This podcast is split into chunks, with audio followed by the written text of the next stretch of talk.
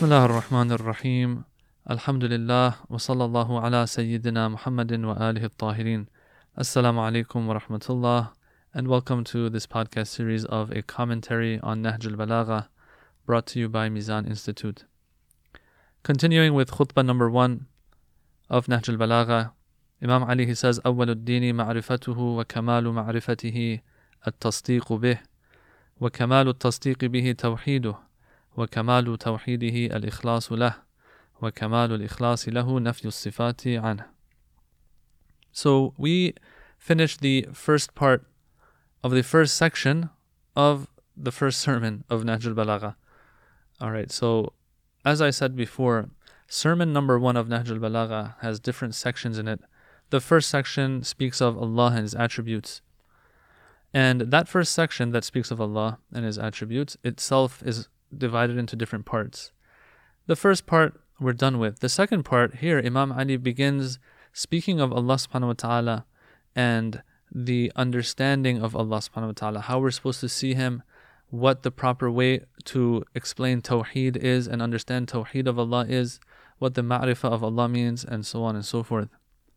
And so he says, look, when you want to begin with deen and religion, awwalud deen, the first thing when it comes to religion is ma'rifatuhu, the ma'rifah of Allah, the cognition of Allah, understanding Allah subhanahu wa ta'ala.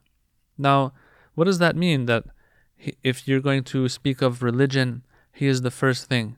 Well, it means that this whole package of, let's say, Islam, which is a package comprising of beliefs and duties, do's and don'ts, wajib and haram, everything, the whole package of religion, it will all rely on us first and foremost having an understanding of Allah subhanahu wa ta'ala. It all starts with Him and an understanding of Him, a recognition of Him, no matter how minute even. It doesn't say here, أول الدين كمال معرفته. Yes? It doesn't mean that, uh, it's not saying that if you want to have the right religion, the proper religion, it all begins with having total understanding of Allah subhanahu wa ta'ala. I want to say that even the smallest amount of ma'rifah towards Allah. The fact that even, even, I have some understanding of Him, but it's a dubious one, let's say. It is one that is not full of conviction, even. But there's a, for me, there's a possibility within me, within my mind, that, okay, He might be out there. Even that much is enough to spark something within me to go and research, look into Him, see if I can, if He does exist, He does not exist. That little bit of knowledge or ma'rifah of Allah that has been put in us by means of the fitrah, the way Allah has created us, that nature that we have within us.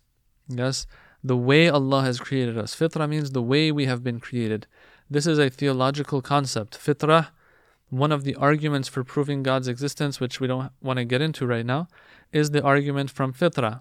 Now, how strong or weak it is according to different people is going to be different. But all in all, what we know is that we will have a God given uh, basic inclination towards a bigger, stronger, more powerful, more complete being than ourselves that we will probably call God. This is a fitri inclination. This itself is somewhat of an understanding of God.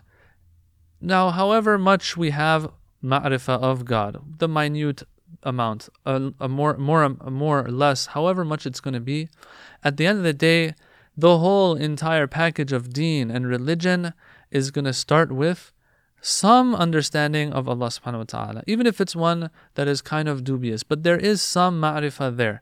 That is the stepping stone, that is the starting point for everything else to come.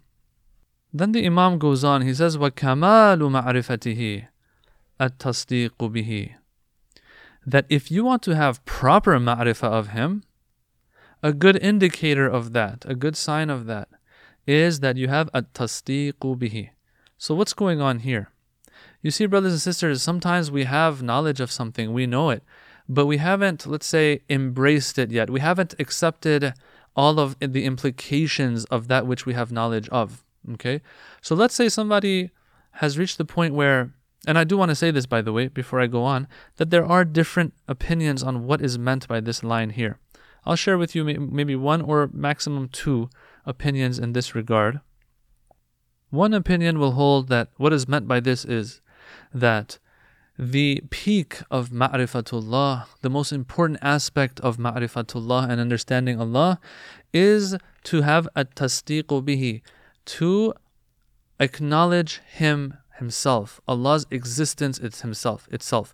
In other words, if you want to make sure that you have proper ma'rifah of Allah, the first thing that you have to check is to see if you are sure that He even exists before anything else. So if you want to have the best ma'rifah of Allah, make sure that you have an acknowledgement of, of Allah's existence. That is one thing. Because God has different aspects, yeah? His power, His knowledge, all of these different aspects of God and attributes of God, correct? But the most important thing out of all of them is His existence itself.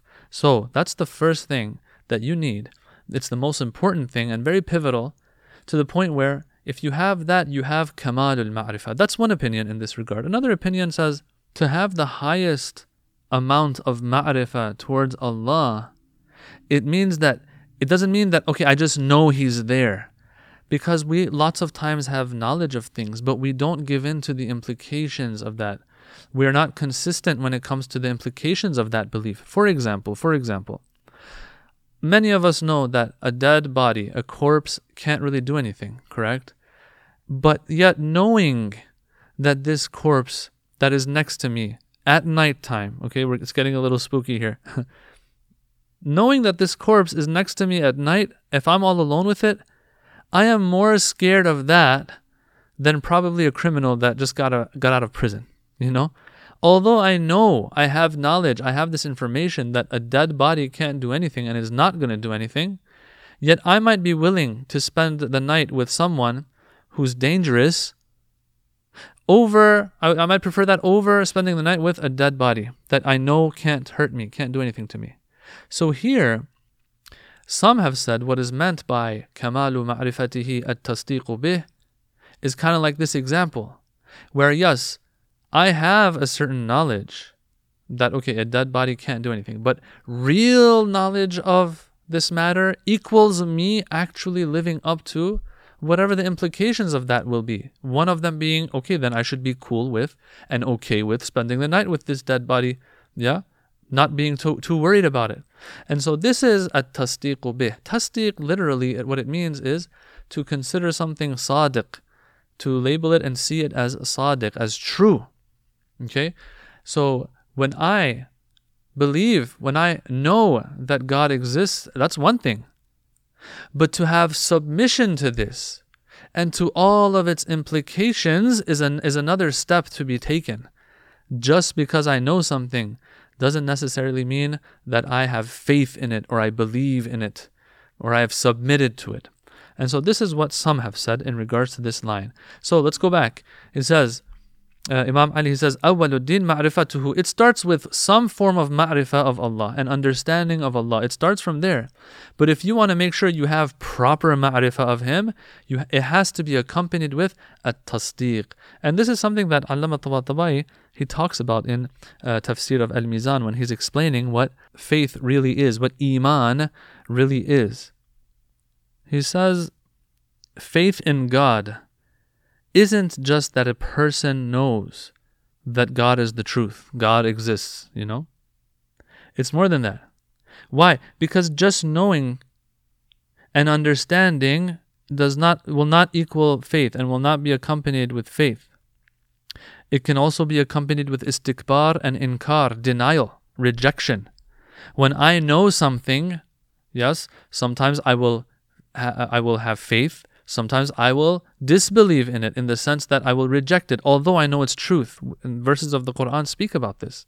وَجَحَدُوا بِهَا وَاسْتَيْقَنَتْهَا أَنفُسُهُمْ The Quran says that there were some people, they rejected the signs of God, although they had yaqeen and conviction in them. Okay, so Allama Tabatabai is pointing something out here. He says, look, just knowing something doesn't mean that it's going to always be accompanied with faith because it can sometimes be accompanied with denial and rejection. And I think he makes a very nice point here. And so then he goes on.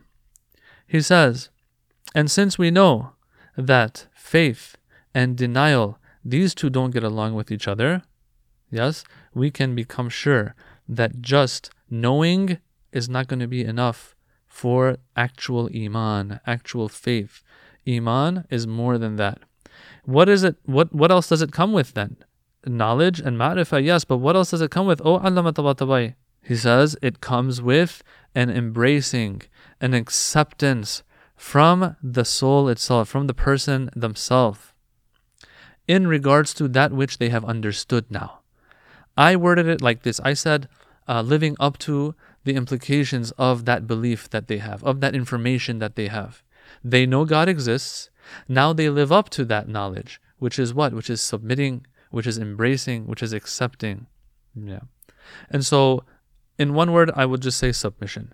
All right, so the Imam goes on now. He says, وَكَمَالُ التَّصْدِيقِ بِهِ تَوْحِيدُهُ To make sure now that I have the highest level of acknowledgement of Allah subhanahu wa ta'ala, proper understanding of Allah subhanahu wa ta'ala, if I want to know if I got that I got it right, tawheeduhu is the tawheed of Allah, to have the tawheed of Allah, to do the tawheed of Allah. That's the better way of saying it, brothers and sisters. Tawheed, it uh, it's, is the infinitive of wahada yuwahidu. It's an Arabic verb, which means to make something one, to unite something, to see it as one. However you like to say it.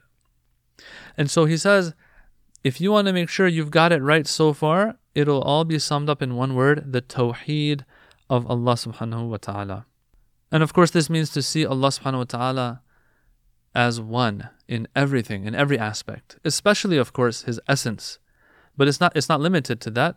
And there are different types of tawheed, tawheed af'ali, tawheed dhati, tawheed sifati. These are different types of tawheed we don't want to get into. These have been discussed in uh, conventional theology books.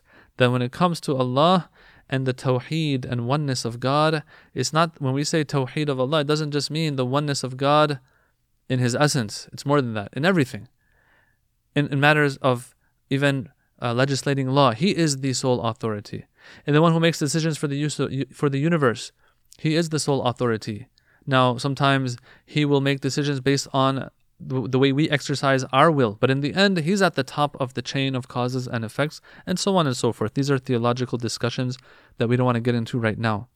So, if you want to have the proper ma'rifah of him, it is to have proper tasdiq of him, and then here it says proper tasdiq of him means to have the tawheed, the proper tawheed of Allah subhanahu wa ta'ala. If you have more than one God, for example, then you've got it all wrong. You can tell that your ma'rifah of him is wrong, your tasdiq of him is going to, as a result, also be wrong, and so on and so forth.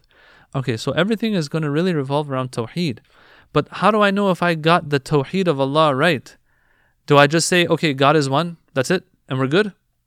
Do I say God is the all powerful, the almighty, the all seeing, the all knowing, the all hearing? Right? He's the one, he's the one, he's at the top. Is that how it is? How do I make sure that I've gotten his tawheed right? The khutbah goes on to say, وَكَمَالُ تَوْحِيدِهِ الْإِخْلَاصُ لَهُ That the peak of his tawheed, in other words, to make sure that you got his tawheed right, you see him as one in the right way, because right here someone might say, oh, so we can see him as one in the wrong way. Well, we'll talk about that. Yes. To make sure that you are seeing him as one in the right way, we need to discuss what this line will mean. Al ikhlasullah. You have to have you have to have ikhlas. Now, upon hearing this, the first thing that comes to our mind is that okay, that means that if we're going to do anything, we need to do it for Allah subhanahu wa ta'ala. I still remember, uh, you know, growing up, Whenever I would see this line, that's the first meaning that would come to my mind. Al ikhlasu lahu. For those who know Arabic grammar, um, this lam, al ikhlasu lahu, you know, usually what we'll take it at is lamul milkiya, but turns out it's not necessarily the case. Okay, al ikhlasu lahu. Let's talk about this a little bit. There are three ways one can have ikhlas, they say. Number one, al ikhlas al amali, practical ikhlas. What does that mean? That means that I will only worship Allah subhanahu wa ta'ala and I will only do things for him. Worshipping him is only for him. No riyah involved, no showing off involved, no no other intentions involved. Okay? This is ikhlas. Ikhlas here means to purify. What are you purifying when it comes to al ikhlas al amali, practical ikhlas? What are you purifying? You're purifying your intention, your action from everything other than Allah subhanahu wa ta'ala. You're doing it qurbatan ilallah, to get close to Allah and Allah alone. Okay. Another form of ikhlas or example of ikhlas is where they call it al ikhlas al qalbi. Ikhlas that has to do with the heart. And what they mean by that isn't like intentions before for my worship and all of that. No, it has to do with the fact that I have nothing in my heart except Allah subhanahu wa ta'ala my heart only pays attention to Allah subhanahu wa ta'ala. Now, this will be one grade higher, one degree higher than practical ikhlas. Sometimes I have others in my heart, but yet I'm careful when I do worship of Allah, I do it only for Him. That's one thing. Okay? To, to make sure that my worship is for Allah. But that doesn't necessarily mean that no one else is in my heart either. I might have attention, I, I might, my heart might be having attention towards others as well and giving attention to others as well, caring about others as well. But there are some people who have gone up that ladder of spirituality to the point where only Allah is in their hearts. If anyone else, they like anybody else, it's because Allah wants them to love that individual as well. But in the end, Allah is at the top. Allah has taken all of the room this person, so to speak, has in their heart. Okay. This is al-ikhlas al-qalbi. And so what's for sure is if a person has ikhlas qalbi, they're gonna they're gonna have ikhlas amali as well, right? You can't you can't uh, only have Allah in your heart, but then when it comes to your actions, not do them for Allah. But yeah, a person who has practical ikhlas doesn't necessarily always have qalbi ikhlas. So one will pl- apply to the other, but not vice versa. One more time, I'll say this very quickly if you have ikhlas qalbi according to the definitions that were given, if you have ikhlas qalbi, you will definitely have ikhlas amali. But it's not the case that if you have ikhlas amali, always you that means that you are one of those who has ikhlas qalbi as well. Alright, so hopefully that's clear. But then there's a third ikhlas that they talk about as well. That has nothing to do with the heart, has nothing to do with the actions and making sure those are pure and are only done for Allah subhanahu wa ta'ala. This is al ikhlas al i'tiqadi, which is a total different genre. What is it referring to? It's referring to ikhlas when it comes to belief and how I see Allah subhanahu wa ta'ala. It means to remove from Allah any form of deficiency, any form of need. If the way I look at Allah subhanahu wa ta'ala, yes, entails any deficiency in him, any need in him, then that is wrong. And I will make sure that I purify my belief, my perspective of Allah, of that deficiency. Okay, let's look at the. Uh, so we have three types of ikhlas here. Which one fits the context? Well, the context we're in, in this part of the khutbah, is a context of speaking of God and the way God is in theory his attributes, how we're supposed to see him, and so on and so forth. And so, this, in my opinion, very humble opinion, and of course, commentators of Nahj al-Balagha have also said this, this will disprove and put aside the first two forms of ikhlas that were mentioned. Al-ikhlas al-amali, al-ikhlas al-qalbi. That's not what is meant here, they say. What is meant here by al ikhlasu lah? When the Imam says wa kamalu tawhidihi al ikhlasu lah, if you want to make sure you got it right when it comes to his tawheed and his oneness, is to make sure that you have ikhlas towards him. They'll say what is meant is that you have to make sure that you are not ascribing any deficiency and need to him. In other words, you have to make sure whatever you ascribe to him of attributes is, is, is pure of any form of deficiency. This understanding of this line is supported by the following line especially. What does the following line say? وَكَمَالُ الْإِخْلَاصِ لَهُ نَفْيُ الصِّفَاتِ عَنْهُ And if you want to make sure that you got it right when it comes to attributing qualities to Allah subhanahu wa ta'ala that are pure and devoid of any deficiency whatsoever, if you want to make sure you got that right, what do you do? Nafyu sifati anhu. you have to negate and take away and deny and not ascribe any sifat to Allah subhanahu wa ta'ala. No attributes to Allah subhanahu wa ta'ala. Wow. So let's see what's going on here. Are you saying that I'm not allowed to say Allah is almighty? Allah is all seeing, all knowing, all hearing, all powerful? I can't say that because it's saying nafyu sifati an. Nafi means to deny something, to strip something of something, to repel something from something else, to not let something happen in regards to something else. Nafyu sifat, sifat, we all know what sifat means. It's an, it's a it's a word used in Farsi, used in Urdu, Arabic, of course. Yeah, sifat is the plural of sifa, which means what? It's a, a sifa is an attribute, is a word that is used to describe something else, an adjective sometimes. Okay? It says that to make sure that you have purified Allah subhanahu wa ta'ala when it comes to your understanding of Him. Al ikhlasu lahu, which makes that lam, once again, for those who might know Arabic grammar, that lam become is called lam taqwiyah. Because al ikhlas is a masdar, the lam comes and uh, strengthens it in its amal, in its ma'mul. Okay, so that's just some technical stuff I said. Okay, it's not important. This kamal this uh, al ikhlas kamal al ikhlasi lahu, to make sure that I have purified him in my the- in theory, in my understanding of him. It is to it, how do I do that? To make sure that I don't attribute any attributes to him. Whoa, whoa, what's going on here now? Because the Quran even does that. The Quran even gives attributes to Allah subhanahu wa ta'ala. So what does it mean when it's saying this?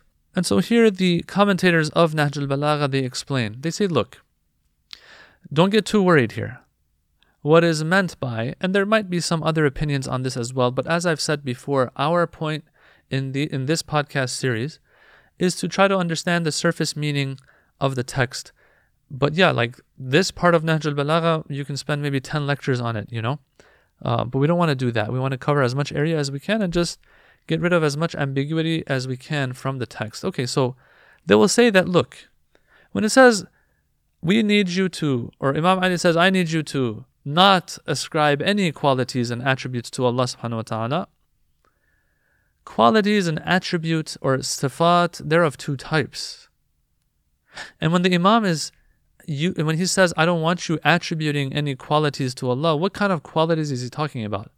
He's talking this is what they'll say. They'll say that the qualities he's speaking of are those qualities that we are accustomed to. The con- conventional qualities that we see for other beings and creation of God, not just God. And so this is where they will say the sifat qualities are of two types. Qualities and attributes are those that belong to the creation of God as well, like makhluqat, other makhluqat or cre- creatures of God. And there are some that are only for Allah subhanahu wa ta'ala. They are the attributes of the wajibul wujud, they call it. The necessary being, which is Allah subhanahu wa ta'ala. Okay? What is the difference between these two sets of qualities? Well, the qualities that the creatures of God have, they will say that, and philosophers will say this, those are attributes that can be there for the creatures of God and can not be there. They are not part of the essence of the creature or creature or the creation of God. They do not make up that thing. They are not part of its whatness and mahiyya as they call it. So for example, for example, human being.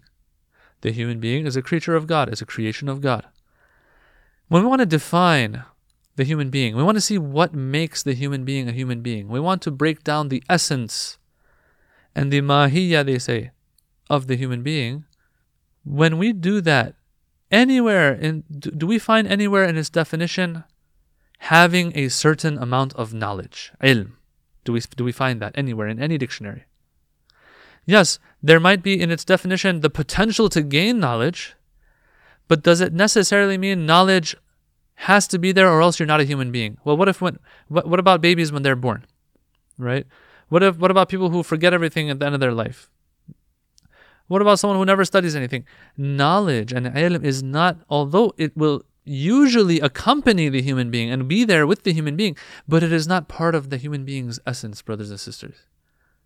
And so this is one of those qualities, yes, one of those qualities that we have in the creatures of God, in the creation of God. Ilm. And many other. Quwwa and qudra. Power. Okay, just because someone's weak, that means they're not a human being anymore? No. Yes, every person will have an extent of power, but that doesn't mean that power now is part of the definition of the human being, part of the essence of a human being. When we want to break down and, and come up with an essence so that we can identify all of the human beings out there. Doesn't necessarily mean power is part of it. Okay? So these qualities of power and knowledge, when they come with the creation of God, they can be there, they can not be there. This type of knowledge that is not essential to the human being, for example, this is the not when we say knowledge, this is the sifa of knowledge, the attribute of knowledge that we as human beings are accustomed to. Then you have another knowledge. That is the knowledge of Allah subhanahu wa ta'ala. Okay? Knowledge of Allah is not something that you can take away from His essence. In other words, it is part of the definition of God to have knowledge.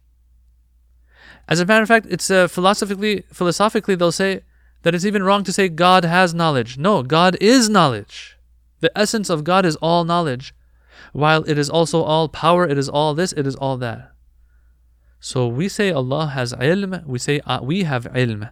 But brothers and sisters, there is a big difference between these two. One of them is the attribute and quality of the creation. One is the quality and attribute of God and the wajib al wujud, the necess- necessary being. True, these two share the same term that refers to them. They share the same word, which is ilm, which is knowledge, but they are essentially very different. All right, so now, having said that, if we have two types of sifat, Though we have the sifat that have to do with the makhluqeen, the creation of God. And then we have sifat that have to do with God Himself.